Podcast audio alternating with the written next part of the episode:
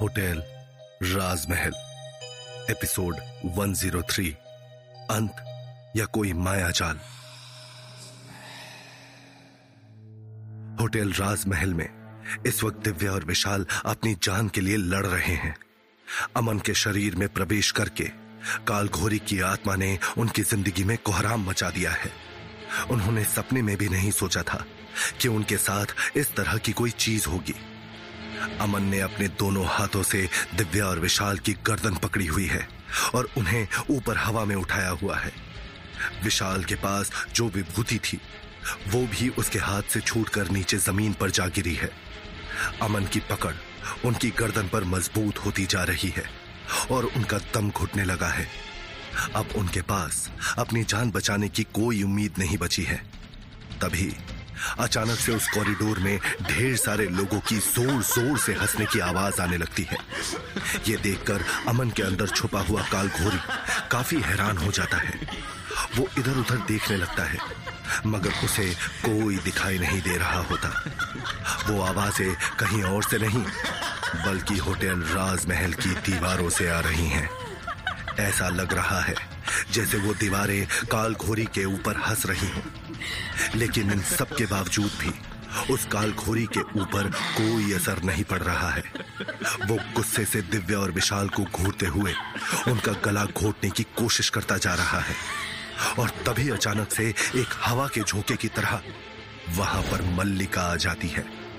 मल्लिका ने देखा कि काल घोरी ने अमन के शरीर को काबू में करके दिव्या और विशाल को पकड़ा हुआ है और वो कभी भी उनकी जान ले सकता है। तभी उसकी नज़र ज़मीन पर पड़ी हुई विभूति पर गई और वो सब कुछ समझ गई। ये विभूति खुद मल्लिका के लिए भी बेहद खतरनाक है, मगर वो जानती है कि कैसे ना कैसे करके उसे काल घोरी को रोकना ही होगा। इसीलिए उसने हिम्मत करके अपना हाथ आगे बढ़ाया और काफ़ी मुश्किल से उस विभूति को हाथ में पकड़कर अमन के शरीर के ऊपर फेंक दिया। उस विभूति को छूने की वजह से मल्लिका का हाथ चलने लगा और वो दर्द से छटपटाने लगी। मगर इसके बावजूद भी उसने वही किया जो उस वक्त ज़रूरी है। जैसे ही अमन के शरीर पर वो विभूति गिरी वो तेज आवाज़ में चिल्लाने लगा और उसने एक झटके में दिव्या और विशाल को छोड़ दिया।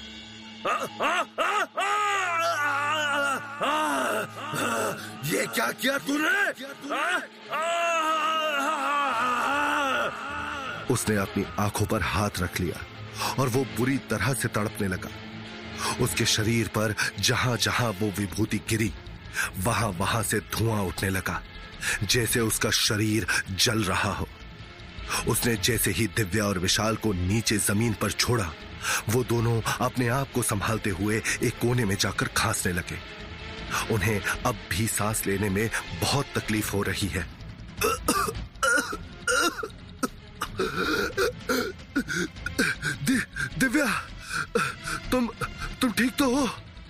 विशाल ने काफ़ी मुश्किल से दिव्या से पूछा। दिव्या की हालत भी इस वक्त बेहद नाजुक है और उसने अपना सर हिलाकर विशाल को जवाब दिया। तभी उनकी नज़र वहाँ पर खड़ी मल्लिका पर पड़ी, जो सिर्फ़ अमन को देख रही है।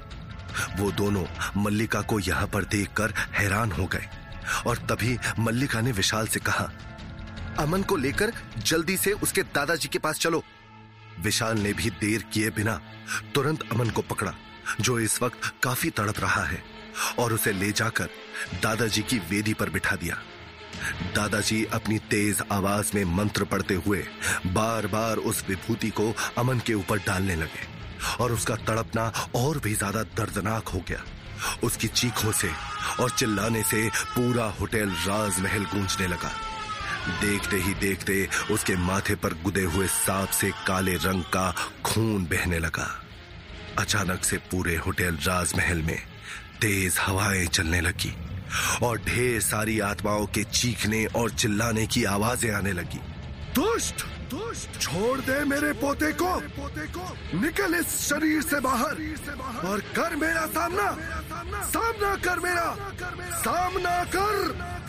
ये कहते हुए दादाजी ने वो विभूति एक बार फिर अमन के ऊपर फेंकी और अमन के अंदर छुपा हुआ काल घोरी बुरी तरह से तड़पने लगा। मगर वो किसी भी हालत में दादाजी को जीतने नहीं देना चाहता और ना ही फिर से उस संदूक में हमेशा के लिए कैद होना चाहता है। इसीलिए उसने तुरंत अपने आप को संभाला और गुस्से भरी लाल लाल आँखों से दादाजी की तरफ़ देखा। तभी उसका ध्यान पूजा पाठ के सामान में रखे हुए चाकू के ऊपर गया और उसने तुरंत एक झटके में उस चाकू को उठाया और उसे दादाजी की तरफ़ फेंका। उस चाकू को अपनी तरफ़ आते हुए देखकर दादाजी जल्दी से नीचे झुक गए, मगर वो चाकू उनके हाथ में जा घुसा और उनके हाथ से खून बहने लगा।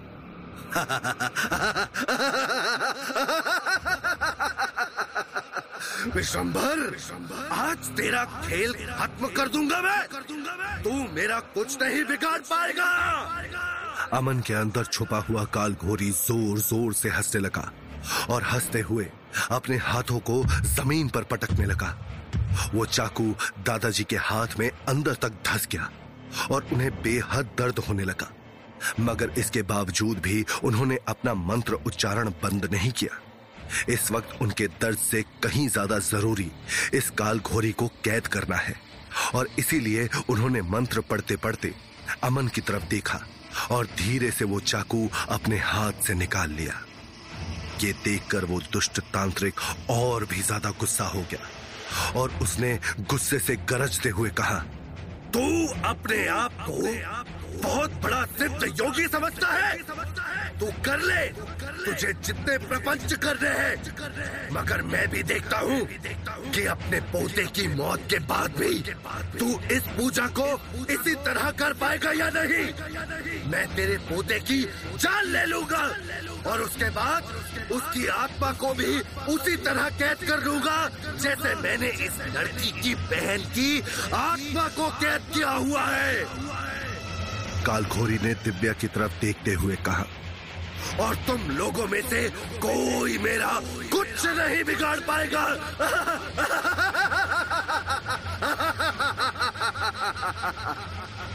उसकी बात सुनकर दिव्या काफ़ी ज़्यादा परेशान हो गई।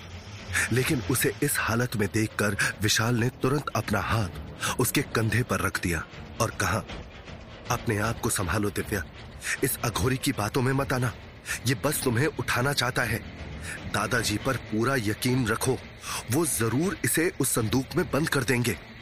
इतना कहते ही, उस काल घोरी ने अपनी आँखें बंद की और वो तेज आवाज़ में किसी दूसरी भाषा में मंत्र बोलने लगा। उसकी आवाज़ हर थोड़ी देर में और भी ज़्यादा भयंकर होती जा रही है। कुछ देर के बाद उसके हाथ में अचानक से एक बहुत बड़ी कुल्हाड़ी आ जाती है। उस कुल्हाड़ी के हाथ में आते ही उस अघोरी ने एक झटके से अपनी आँखें खोली और उसे देखते ही उसके चेहरे पर एक डरावनी मुस्कान आ गई, जिससे उसके खून भरे लाल दांत नज़र आने लगे। ये सब देखकर दादाजी थोड़ा सा परेशान हो गए, मगर उन्होंने अपनी पूजा और भी तेज़ी से करनी शुरू कर दी। वो अपनी वजह से अपने पोते अमन को कुछ भी होते हुए नहीं देख सकते। देख ले विश्वंभर। आज तेरी गलतियों का नतीजा, तेरा ये नातान पोता भुगतेगा अब मैं इससे खेलने में अपना वक्त बर्बाद नहीं करूँगा। पहले मैं इसकी जान लूँगा और उसके बाद तेरी। ये ले, एक आखिरी बार अपने पोते से बात कर ले। इतना कहते ही अचानक से अमन का चेहरा बदलने लगा। उसके चेहरे के निशान गायब होने लगे और उसके आँखों का रंग एक बार फिर काला हो गया। उसका भयंकर चेहरा अब बेबस और लाचार दिख रहा है। दादाजी दादाजी मुझे बचा लीजिए, दादाजी। मैं मैं अभी मरना नहीं चाहता हूँ, मुझे बचा लीजिए, दादाजी। ये कहते हुए अमन ज़ोर ज़ोर से रोने लगा। और अपने दादाजी से ही खुद को बचाने की गुहार लगाने लगा। उसकी ये हालत देखकर दिव्या, विशाल और दादाजी तीनों काफ़ी ज़्यादा दुखी हो गए। मगर इसके बावजूद भी दादाजी अपनी जगह से टस से मस नहीं हुए। कुछ ही देर में अमन का चेहरा एक बार फिर अपना रूप बदलने लगा। उसके माथे पर अपने आप सांप का निशान बनने लगा और वो दर्द से तड़प उठा। उसके निशान से बहता हुआ खून उसके पूरे चेहरे पर फैल चुका है। अचानक से उसका चेहरा एक बार फिर सफ़ेद होने लगता है और उसके नाखून काले और लंबे हो जाते हैं। उसकी आँखें और दांत पूरी तरह से लाल हो जाते हैं और उसके अंदर छुपा हुआ काल घोरी तेज आवाज़ में हंसने लगता है।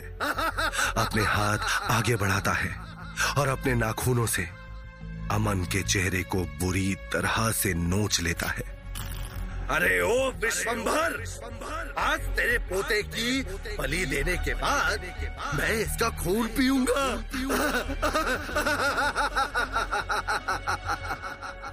ये कहते हुए काल घोरी ने वो कुल्हाड़ी उठाई और ज़ोर से चिल्लाते हुए अमन के सीने पर मारने लगा। दादाजी ये सब कुछ नहीं देख रहे हैं और आँखें बंद करके अपने मंत्र उच्चारण किए जा रहे हैं।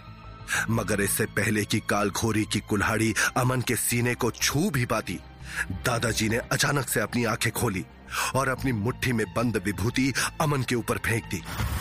उस विभूति के अमन के शरीर को छूते ही उसके अंदर छुपा हुआ काल घोरी बुरी तरह से चिल्लाने और तड़पने लगा।